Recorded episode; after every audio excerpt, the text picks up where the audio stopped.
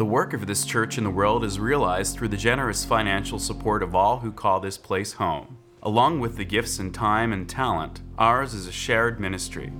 You have a role to play here. Church membership is open to all.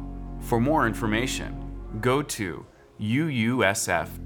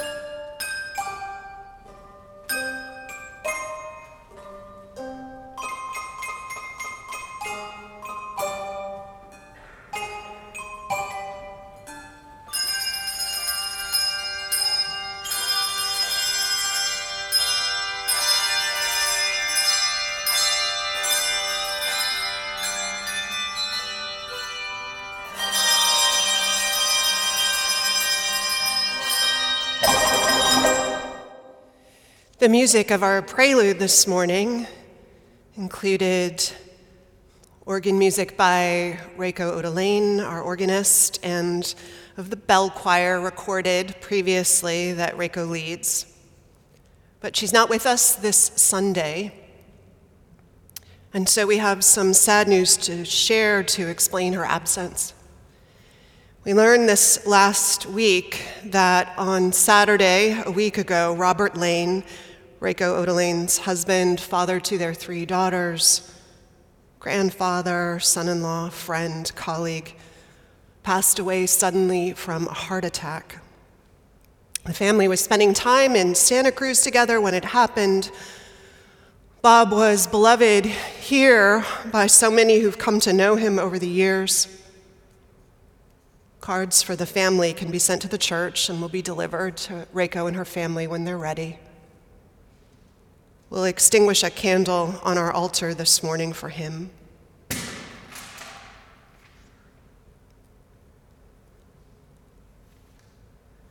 And secondly, we heard this week from the children of Elizabeth W. Jones that she passed away on February 15th at the age of 93.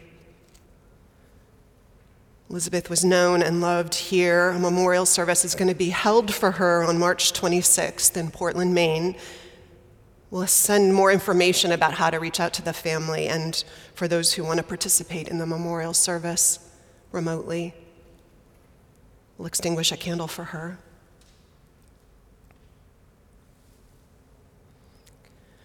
Both of these lives were light to the world, a light that can never be extinguished in those of us who knew and loved them, who love them still. They will be greatly missed and mourned.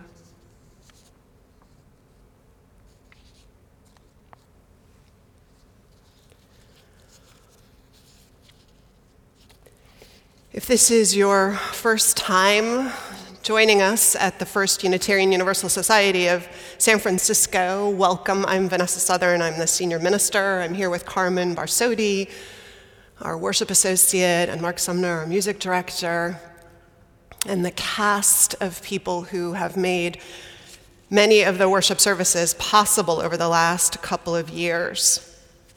Eric Shackelford and Shuli Ung on camera, Jonathan Silk handling our live stream and sound, and Joe Chapeau ready to answer questions on chat if you want to know how to get connected or what else you need to be able to participate fully. We have our sextons, Remigio Flood and Calvin Jones, who readied the building, and Judy Payne made these glorious flowers possible as members of the flower team have. And we have lots of beautiful musicians ready to grace us with their song. Richard Fay, who's our soloist this morning, Braille Marina Nielsen, Ben Rudiak Gould. Ellen Biggs will be featured in a recording later, Michelle Kennedy. And, as my dad would say, God willing and the creek don't rise, this may well be the last service that we do like this. I mean, live stream will continue as it was happening beforehand, but last service we do with a largely empty sanctuary, those of you creating sanctuaries where you live, where you find yourselves this morning. So I want us all, we'll applaud to thank all of those who've made this possible, but I want us to just take a deep breath right now. I hope and expect that someday we're going to look back and remember just how bravely, just how joyfully, just how proudly we weathered this time, how we stuck together, how we stayed connected despite all the barriers, how we held one another as best we could through live stream, in parks, wherever we could find and meet each other safely, hold one another that we held our health and the health of others to the utmost standards as we made hard decisions and were to blame, I think, for no loss of life. That we carried this whole institution through to the next chapter of its life, as every era has had people who have carried it through through hard times, because hard times come in every era. How this space has ached for you, and you have ached for this space and what happens here, the magic alchemy of religious life and community and how we will soon be together.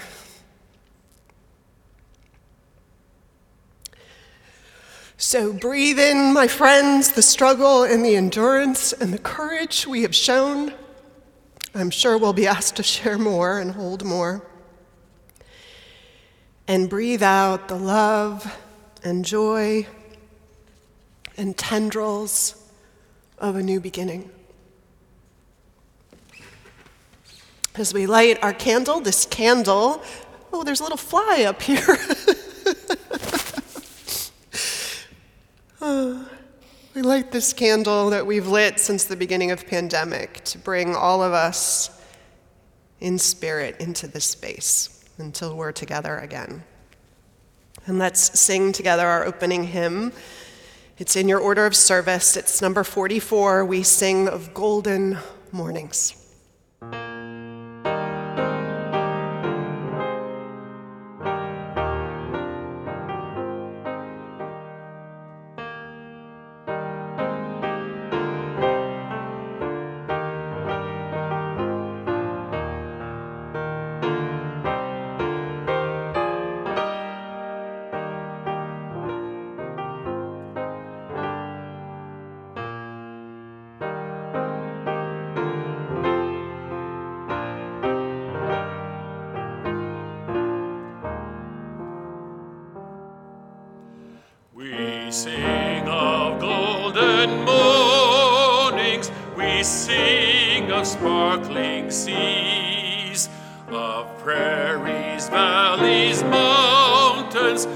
stately forest trees.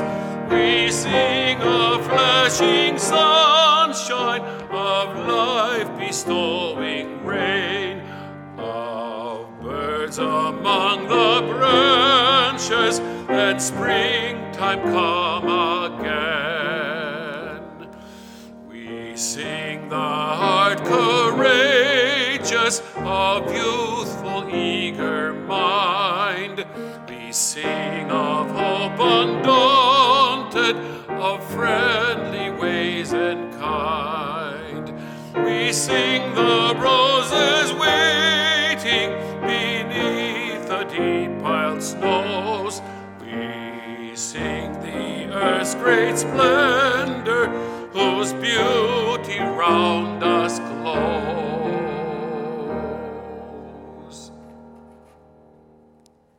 Good morning. Please join me in reading the words of our chalice lighting. They can be found in your order of service. We light this chalice for the light of truth, the warmth of love, and the fire of commitment. We light this symbol of our faith as we gather together. Again, if this is your first time joining us, welcome. I encourage you, if you haven't already, to download the order of service so that you can follow along, sing the hymns, say the words we say together as you feel comfortable and moved to. If you want to get, uh, want to get the order of service and the links to our service, our live stream version, and our upcoming weekly announcements, please fill out the connections form, and that will help us to stay in touch and get you what you need. And please feel welcome to join our Zoom coffee hour, which takes place after service. We have a lot of opportunities every single week to deepen your spiritual life or to get connected or to find ways to serve. So, as always, I invite folks to peruse the various offerings that are coming up, many of which are listed in the order of service.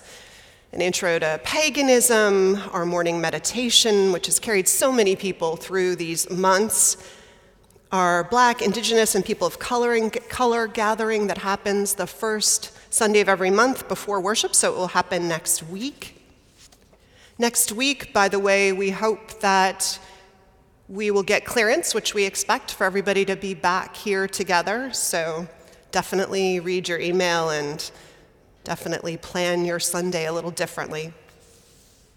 I did want to note just a couple things that are coming up in particular. One is that this Sunday after church at 1, our forum has two speakers coming. It's co sponsored by our forum and our human rights working group. Two speakers as we start to look at how to retell a more accurate, full version of American history, which is part of our charge as our eighth principle work calls us forward as a community. And so at one o'clock, you'll see we have Paul Magid, who will be speaking about the doctrine of discovery.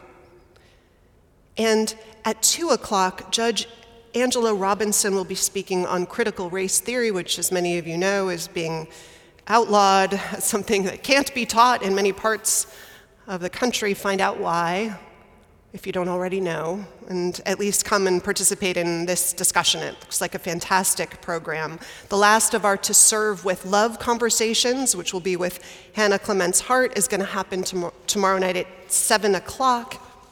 So look through the order of service.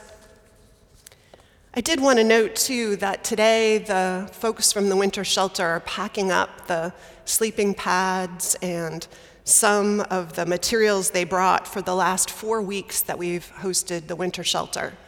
For, I don't know, the 33rd year, 32nd, that we missed a year during COVID when it was shut down. Huge gratitude to our facilities folks for welcoming and coordinating with the shelter staff.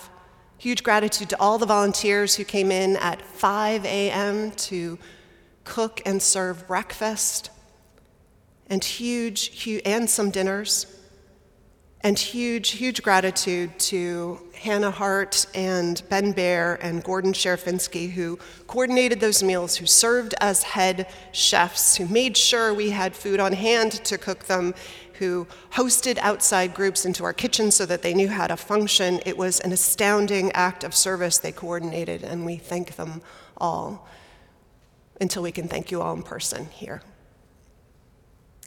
Our offering this morning, so you know, is going to go to Faith in Action, a local network that does the work of justice and protecting humanity in our city and calls us as people of faith to stand with them. We'll be giving them donations to support their work. They have been constant throughout COVID, especially in protecting people's rights to housing, which has been important, and also getting them food and relief, which we have supported so that they could reach the folks who needed that where they lived and worked.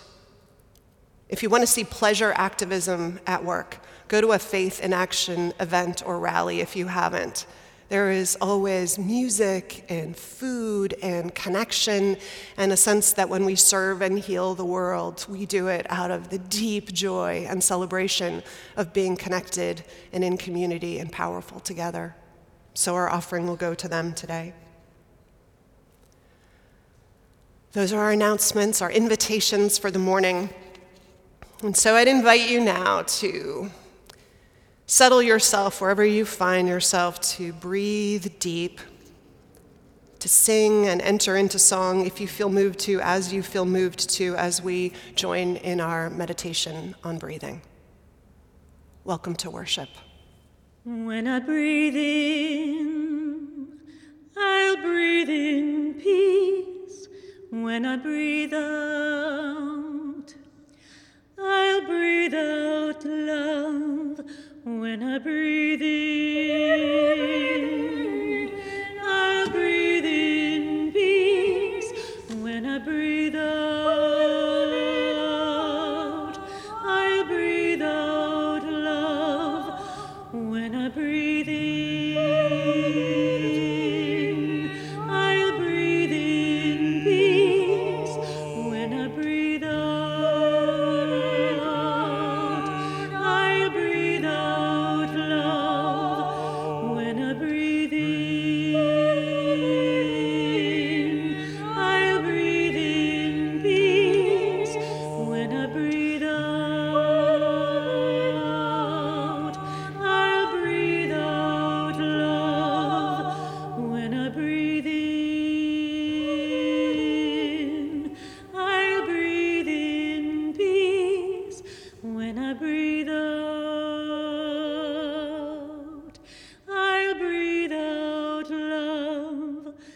When I breathe in, I'll breathe in peace. When I breathe out, I'll breathe out love. Please join me, if you will, saying the words of the promises that we make to each other, the promises of the heart, our covenant. They're printed in your order of service. Love is the spirit of this church, and service is its prayer. This is our great covenant to dwell together in peace, to seek the truth in freedom, and to help one another.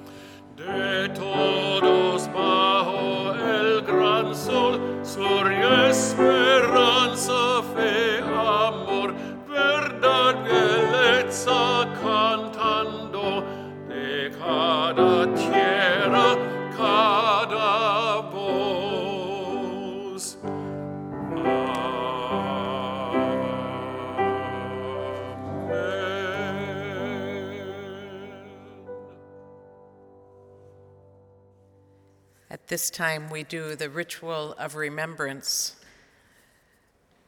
recognizing that there is human suffering all over this world in the course of natural and human catastrophes.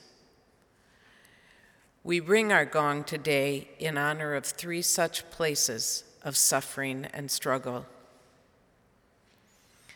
We ring our gong first, as we have since July of 2019, for those lives held and those lives lost in federal custody in our detention camps. For the struggle at our borders and all the realities in our nation that speak as, of a disregard for human life that reflects the xenophobia, racism, and greed that threads throughout our nation's history. We ring the gong seven times for this week of days, bearing witness to this deep, ongoing spiritual tear in the fabric of our shared lives. We ring our gong additionally once for the losses to COVID 19 this year 58,841 lost their lives to COVID around the world this week, 10,712 in the United States alone. For all those lives cut short, those nations struggling with a surge as we ourselves see relief, and all those working to tend to the sick and preserve life we ring our gong.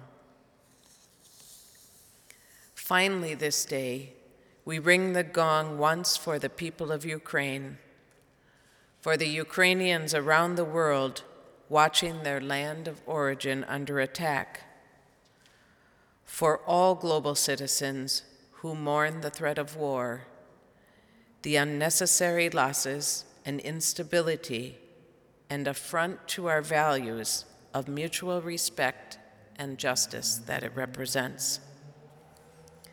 In solidarity with the people of Russia who find affront with the acts of their leader, we ring our gong once in grief, in anger, in hope for peaceful resolution. And so may we keep those we have named in our thoughts and in our prayers and may we ease the tide of human suffering this coming week, however we can.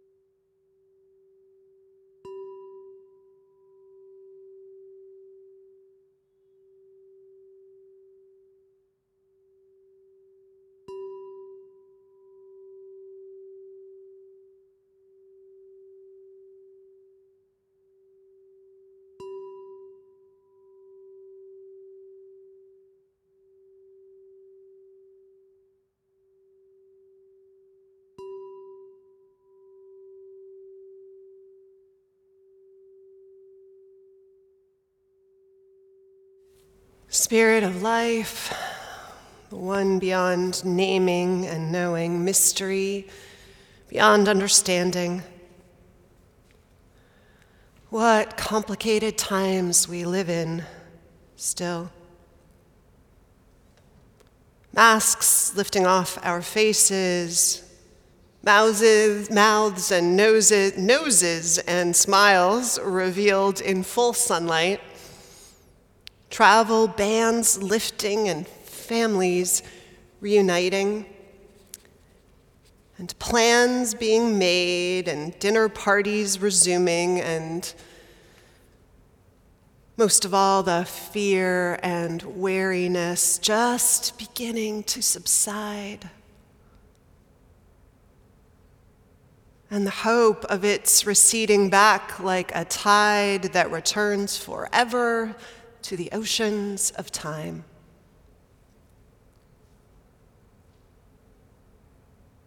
and then war. A demagogue bored by the ravages of pandemic. An ego in need of frontline drama, the exercise of power insensate to the pain of another or suffering.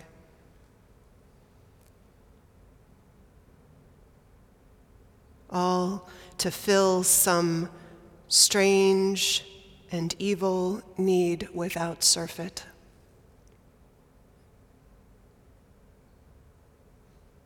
Just when our bracing spirits could release and begin again, perhaps, to trust. Just when we could ask the joy to return to the party, no protective gear necessary. This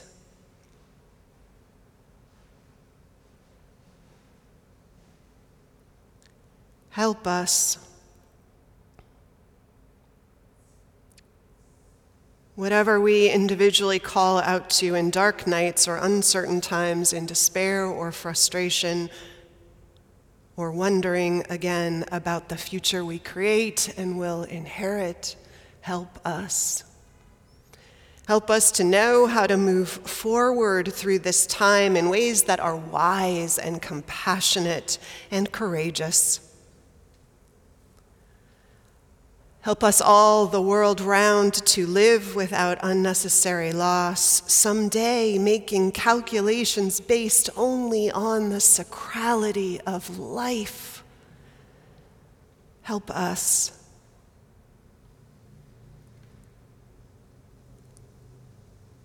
Guide us.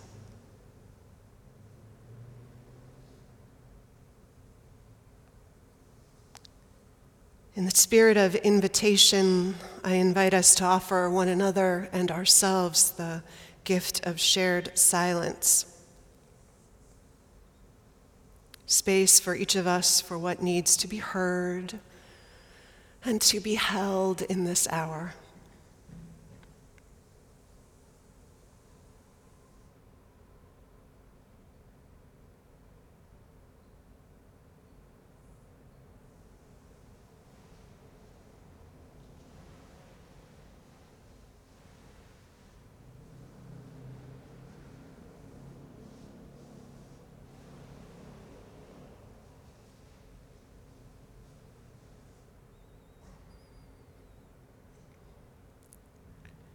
For all that is our lives, all we hold and wrestle with.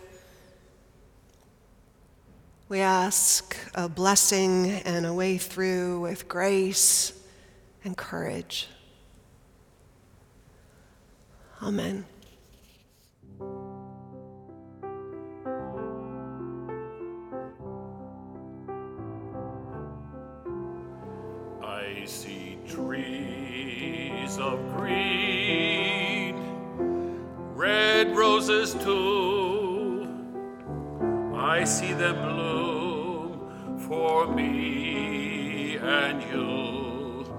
I think to myself, what a wonderful world.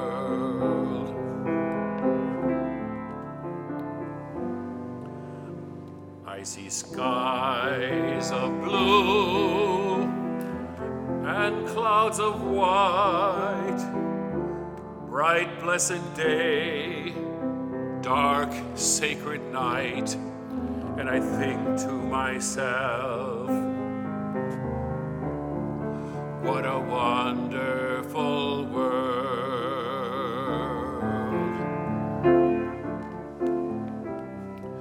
The colors of the rainbow, so pretty in the sky, are also on the faces of people passing by. I see friends shaking hands, saying, How do you do? They're really saying, I love you. I hear babies cry. I see them grow. They'll learn much more than I'll ever know. And I think to myself, what a wonderful world.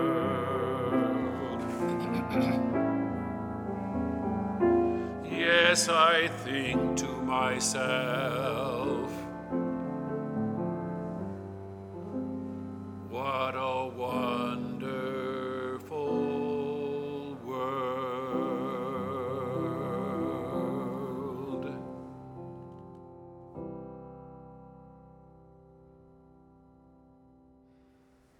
Pleasure is not a word I have used often for very many contexts, let alone for activism.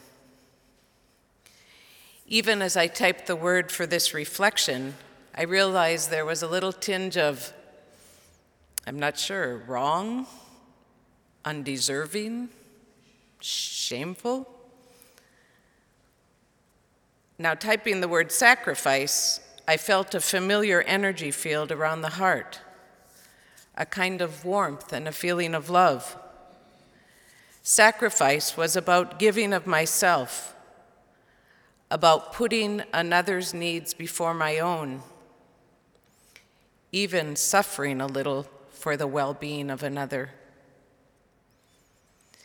It was a bit startling to recognize that feeling or seeking a sense of pleasure, or at least using the word, seemed like it was leading to a kind of self indulgence. In 1997, I was living and working in Nicaragua, and I came up to Berkeley for a sabbatical and worked with Raisa Leah Landman, who Kay Jorgensen used to describe as a Jewish Sufi mystic therapist.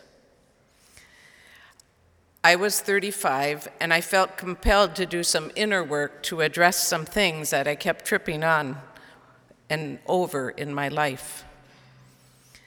After a month or two of working with Raisa, I had a dream where I came upon the statue of the Virgin Mary standing outside a church. It was covered in green mildew. In the dream, I reached out and I scraped some of the mildew off with my finger, and I tasted it. I expected it to be bitter, but instead it was surprisingly sweet tasting. When I shared this dream with Raisa Leah, she reflected back to me that my expectation of taking this time and doing this work on myself was going to be a bitter journey, but rather it was sweet. Maybe I can even say a longed for, sweet tasting pleasure. As I think about the dream, it wasn't the work of wanting to clean off the mildew that strikes me, as much as the fact that it was grown over a statue of the Virgin Mary. The image held up to me as a Catholic woman that I was to emulate pure, chaste, obedient, immaculate, self sacrificing, and faithful.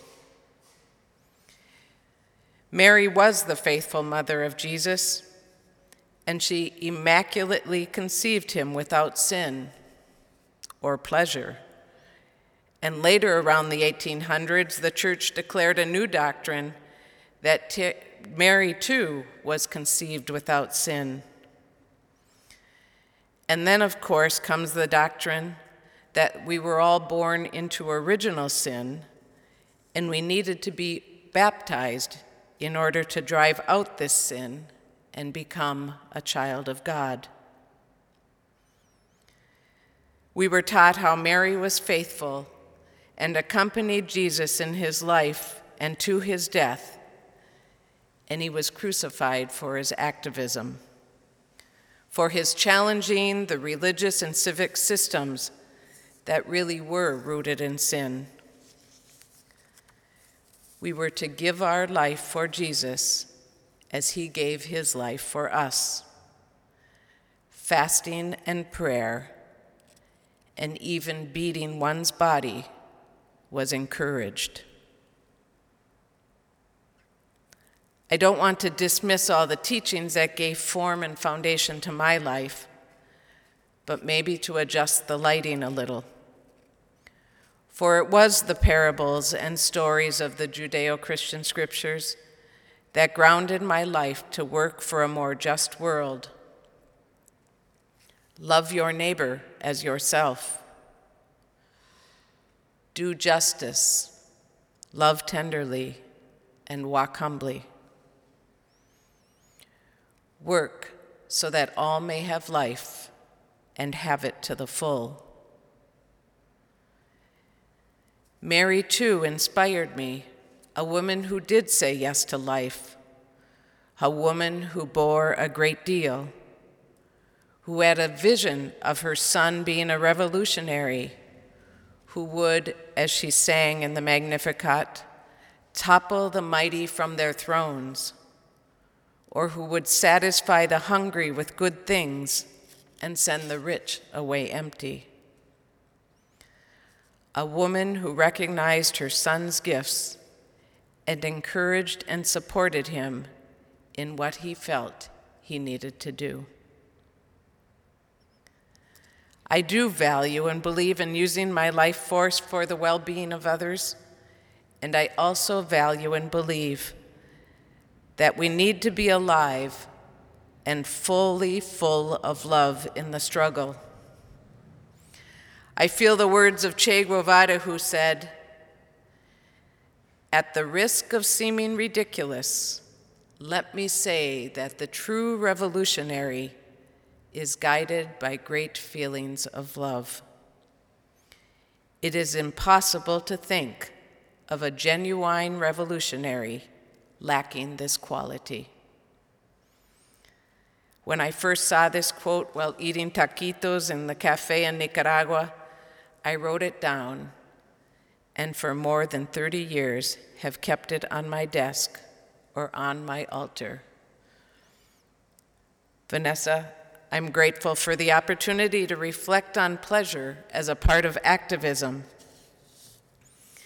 It actually helped me recognize that I've been a bit, maybe even, a lot, out of balance in not acknowledging the place even the requirement of pleasure and joy in the everyday, challenging, justice seeking work that we do.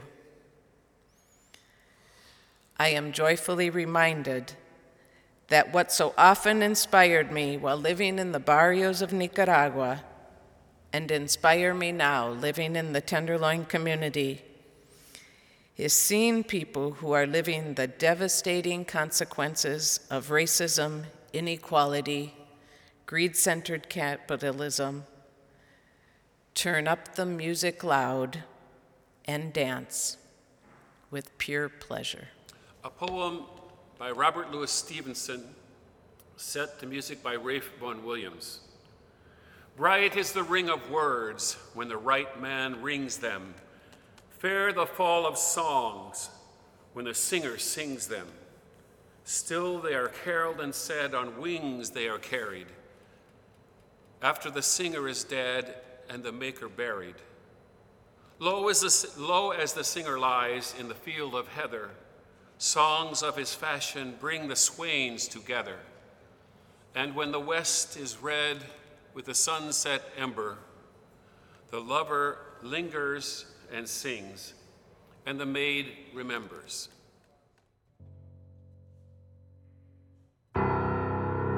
Right is the ring of words when the right man rings them.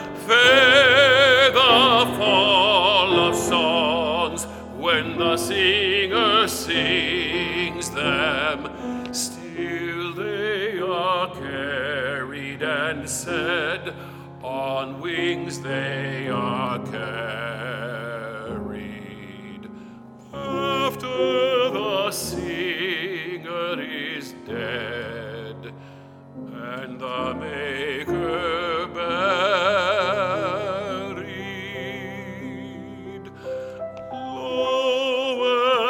the singer lies in the field of heather, songs of his fashion bring the swains together. And when the west is red with a sunset ember,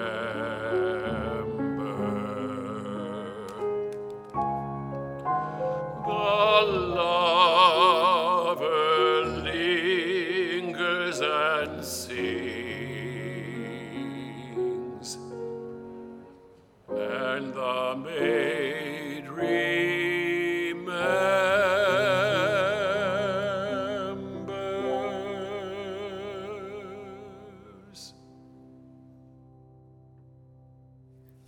reading this morning is from Audre Lorde's essay, Uses of the Erotic, the Erotic as Power.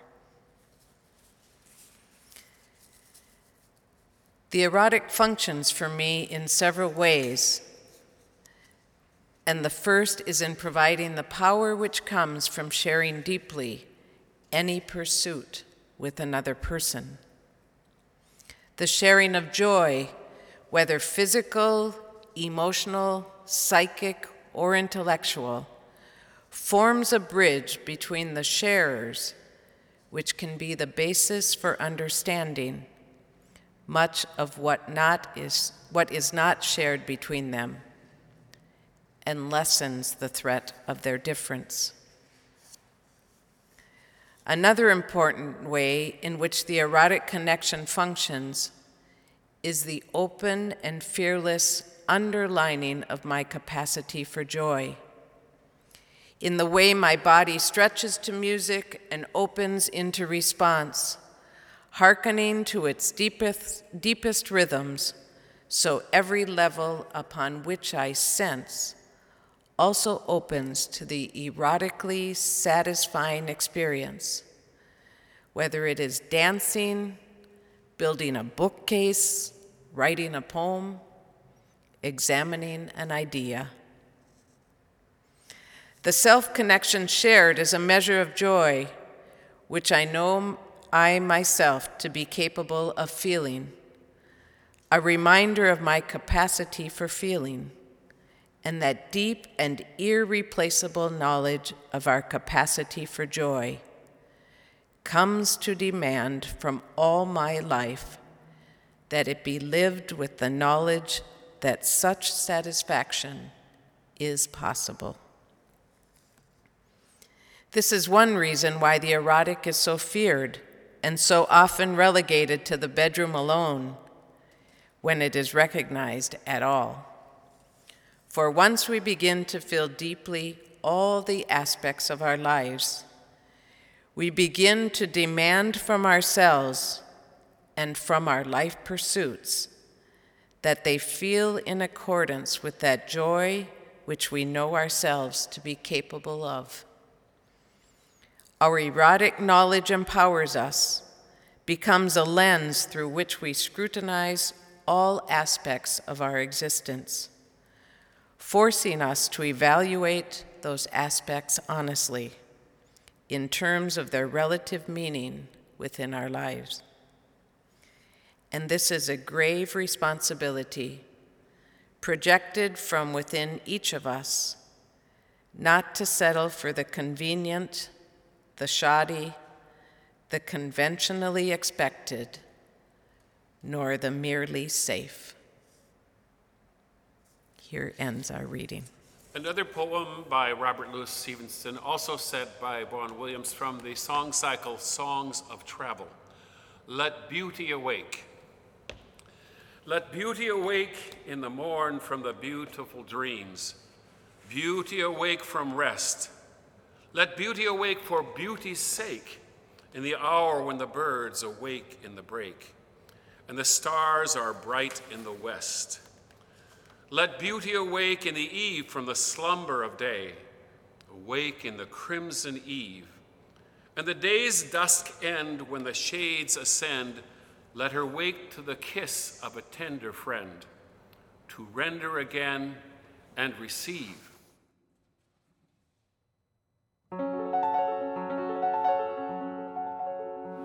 Let beauty awake in the morn from beautiful dreams, beauty awake from rest. Let beauty awake for beauty's sake. In the hour when the birds awake in the break and the stars are bright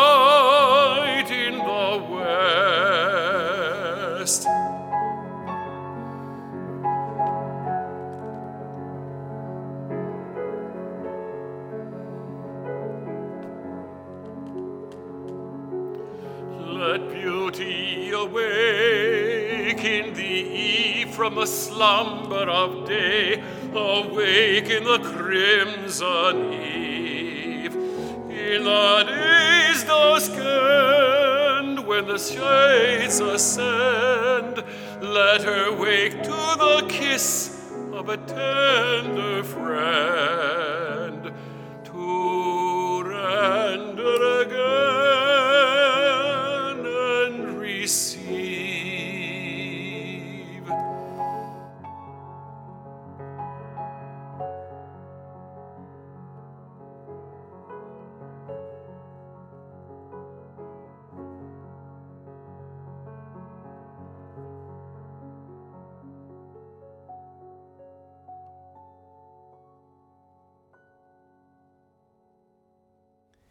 The minister's book group books are always something that I want to read, never something that I have read, which is to say that they are surprises to me too. In last month's book, Pleasure Activism by Adrienne Maree Brown, was a surprise, at least in part. Brown is well known for her book Emergent Strategies, which, by my read, offers a philosophy for how to be in the world and be in the work of transformation that's invitational and exciting. I wanted to read Pleasure Activism because I thought it would be about how to be in activism and justice work and how, in a way that was pleasurable and with an eye toward that being sustainable because it's pleasurable. And I wanted to know how to make it so, since so much depends on that work being sustainable. The book, though, by my read, focused mostly on the pleasure piece. There were chapters on nipples and sex work, families that are sex positive with their kids, lots of talk of orgasm and relationships, and lots of body positive exploration of self and others. Besides initially wondering whether my book club participants would think I had lost my mind, I was actually more confused about when and how we were going to get to where I thought she was going to take us. As interesting as all the chapters were, and mostly I thought the book was mismarketed. Mostly, I think the pleasure activism Brown was writing about was about being an activist for our own pleasure and one another's.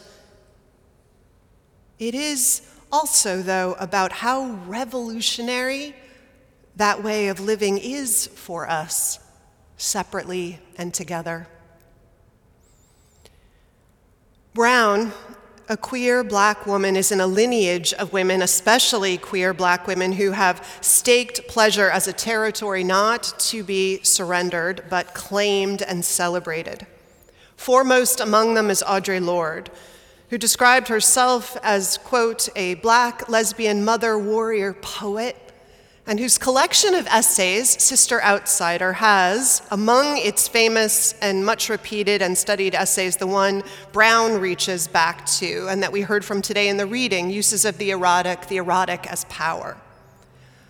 Lorde, it turns out, graduated from the same high school I did, something I think I knew once but had forgotten and then attended Hunter College and later Columbia working as a librarian, but always from the age of eight on, a poet, and as Sister Outsider makes clear, also a powerful essayist.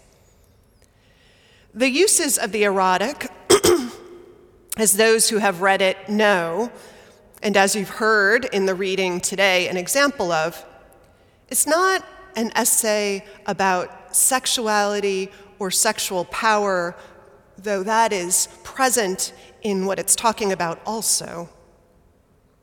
Lorde casts the erotic as something much bigger, much broader, and more encompassing than the yes and the wow and the earth shaking joy of fully expressed sexual exploration and union. She saw the erotic as a force and experience that once we were in touch with, would heal and insist and enliven us to extraordinary lives that would make for a more extraordinary world. Lorde sees the erotic as a resource. Within women, she focuses mostly on women. Maybe because in women it has long been vilified and abused and devalued. And that women have, she fears, and Brown agrees, come falsely to believe that our strength exists in our suppression of these parts of ourselves, alienation from our feelings or our needs, and what is, in fact, in all of us, a life force that is a superpower, you might say.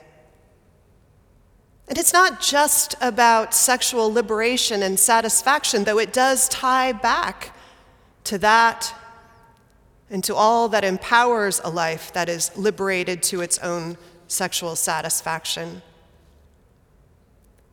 The erotic, when it's something we're connected to, though, Lorde thinks, pivots to this much bigger knowing the erotic, she writes, quote, is an internal sense of satisfaction to which once we have experienced it, we know we can aspire. For having experienced the fullness of this depth of feeling and recognizing its power in honor and self respect, we can require no less of ourselves. She continues It's never easy to demand the most from ourselves, from our lives, from our work. But to connect to the feeling of being fully alive in what we're engaged to, to ache, you might say, for satisfaction because we've gotten in touch with it, as she points out, that being in touch with deep satisfaction and aliveness becomes this measure by which, against which, we hold up all of our engagements. And it's a standard that is no external standard of judgment and not one that any external standard of judgment can supplant. It's a freedom to our own aliveness, to the beauty and the power of feeling satisfied that's the power of the erotic writ large.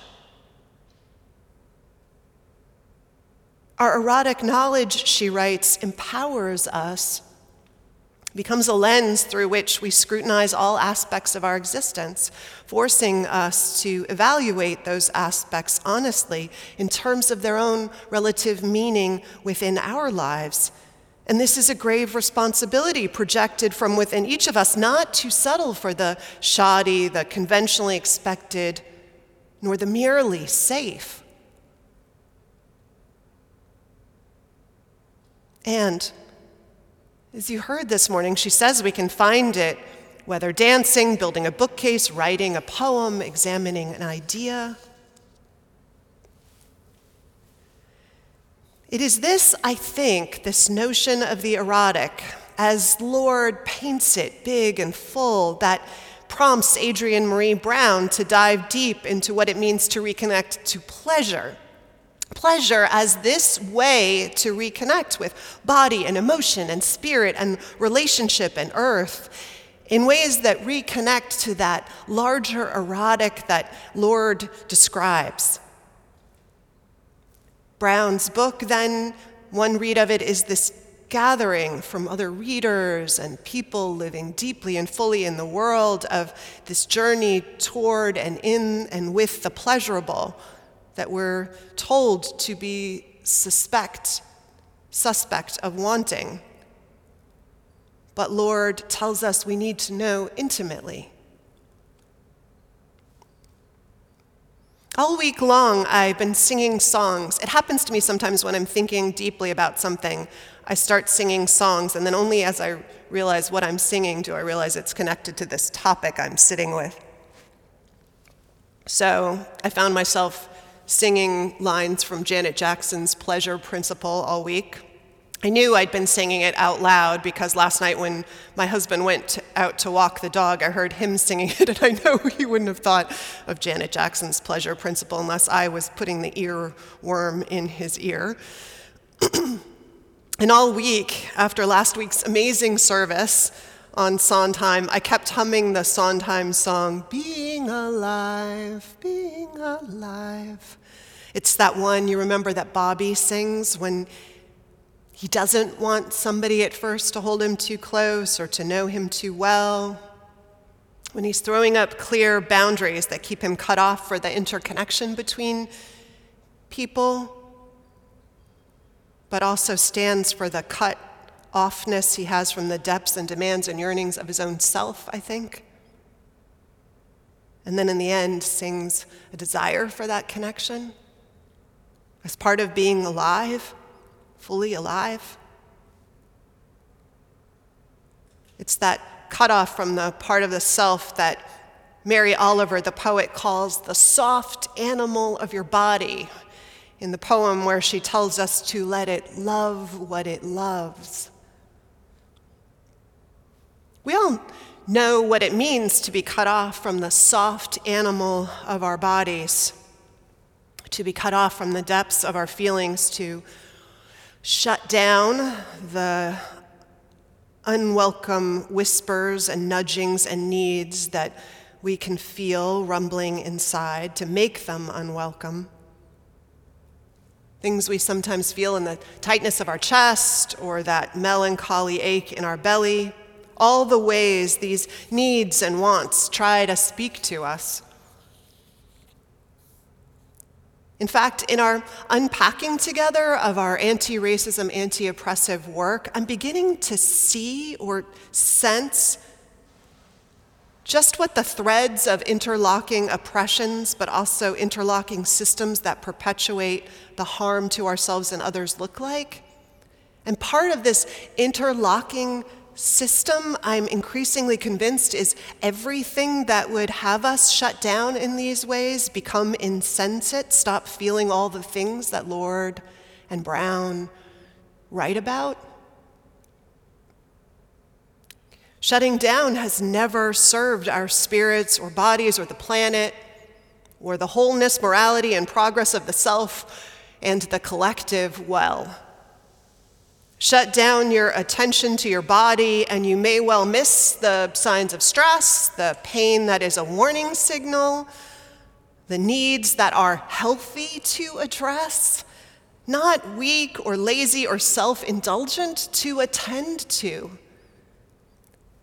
Shut down your emotional life, and you are also likely to shut down attention to the emotions of others and In the wake, relationships suffer. Often we're only woken out of such shut downness when we get a pink slip that says we haven't been paying attention to the emotions and needs of our coworkers, or divorce papers, or get a terrifying call from a school counselor about our child. Shutting down to body, to our emotions, and therefore to others and theirs is never good. We know that. And shutting down to the parts of ourselves, however you yourself name them spirit, soul, deeper knowing that's no less dangerous. Depression can be the emotional fever that the body sends, the mind sends, the heart sends when there's that voice inside us, I think, that has yearnings for deeper meaning that's been locked out of the conversation for too long. Despair, I know from personal experience, is the signal flare our spirit sends when it wants our undeniable, inescapable attention for change. Awaken to life, and the opposite is true then. Do you remember the story of when the Buddha started to wander around India shortly after his enlightenment? He encountered several people who recognized him as a very extraordinary being. They asked him, Are you a god? No, he replied. Are you the reincarnation of a god? No, he replied. Are you a wizard then? No. Well, are you a man? No. So what are you? They asked, perplexed. The Buddha simply replied, I am awake. Buddha meaning the awakened one. And how to awaken was a foundational piece of what he came back to teach. Mindfulness is powerful in part as a practice because it tries to help us find ways to stay awake, fully present, and add attention at the steering wheel of our own lives. I think Audre Lorde and Adrienne Maree Brown would say pleasure is similar. Pleasure, not merely sensations or sensual good feelings, but a deep attention to feeling and experience that connects us to body and to the bodies of others, to our emotions and to the emotions of others, and spirit, spirit. Connects us to aliveness and to that sense of satisfaction that Lorde and Brown write about. This connection to a life force and an excellence of a radical kind. And why radical? Because precisely it is not the kind that asks us or accepts us shutting down not to earn more or to endure more, but it demands instead that you and I hold what we do and who and what we choose and how we work to stand in a larger framework of joy and creative life. And ask that life, by its very nature, not abide oppressions and exploitations and all the things that are killing us inside and out that are not satisfying or pleasurable. And that life, of course, I mean, how appropriate is it at the end of the week we have just walked through, rolled through? That life would not find war for ter- territorial expansion acceptable. Life lived in that framework would not abide by nuclear alert. A life by that standard would not kneel on another person's neck for a moment, nor stand by and allow such kneeling.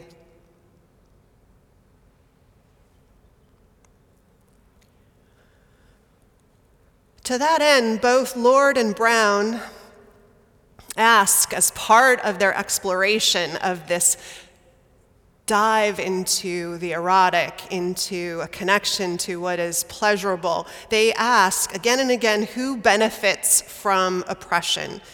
Who profits on or holds power when we shut down and we don't speak up or lean back into one another's lives or love or feel or believe in better? Who are the ones that want humans and women and people of marginalized identity always to feel that pleasure, their own life force and connection to it is suspect because no one who believes in wholeness or life in abundance would ask for such self abnegation and abuse. Pleasure activism, in that sense, takes us to this place of a kind of revolution.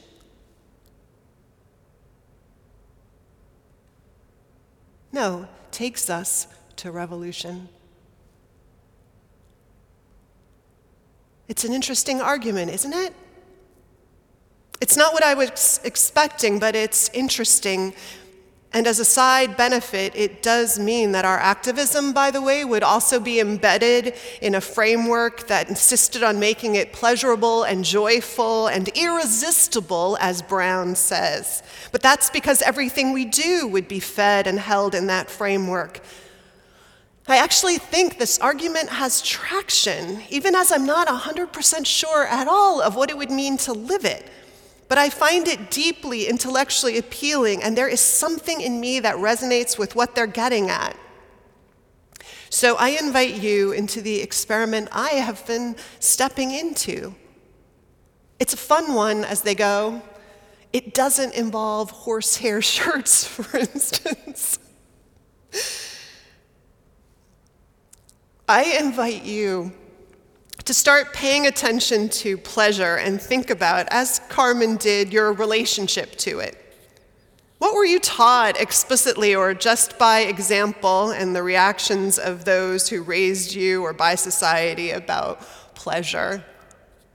Start paying attention. Pay attention to what gives you pleasure and think please broadly because actually, Brown and Lorde, as you saw, think broadly too. An hour in the sun reading a book, even though there are dishes in the sink, a midday movie with popcorn and hot chocolate, a nap every day, phone off if you can manage it, your favorite fruit, morning lovemaking, all of it. Ask what gives you pleasure and then give yourself permission to enjoy what you enjoy. Let the soft animal of your body love what it loves, as long as it's not abusive of earth or of others, that it's consensual, of course. Pay attention then to what you feel and think as you step and lean into it. Get curious about your reactions. Where do they come from if you resist at all or when you don't? Who benefits if you start to awaken more deeply to what you feel and need and want? Who's hurt? And then watch what happens, please, as you start to attend to yourself ever more in this way. What happens? What do you think about or feel? What's your energy like? Are you surprised when the world doesn't collapse and you honor your obligations? Maybe you have more energy to serve the world or some small piece of it, like the person right in front of you, or all of them as they parade through your day, one caring interaction at a time. Maybe you become less tolerant of some things you started to think were necessary or normal. And if so, what things? And what things do you wake to? What happens when you become a pleasure activist, as Adrienne Maree Brown says? Please write and tell me. I think she's on to something. I think they are. I think Lorde was on to something. I think it is one of the threads that can unwind the interconnections of some of what is binding us and killing us and reconnect us in a web of life giving, creative, sustaining life. And how lovely would it be if this were true? That pleasure, deep joy, and connection could save us.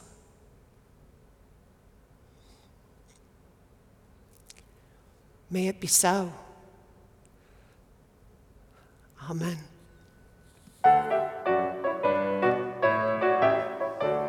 We come from the fire, living in the fire. Go back to the fire, turn the world around. We come from the water, living in the water. Go back to the water, turn the world around. We come from the mountain, living in the mountain. Go back to the mountain, turn the world around.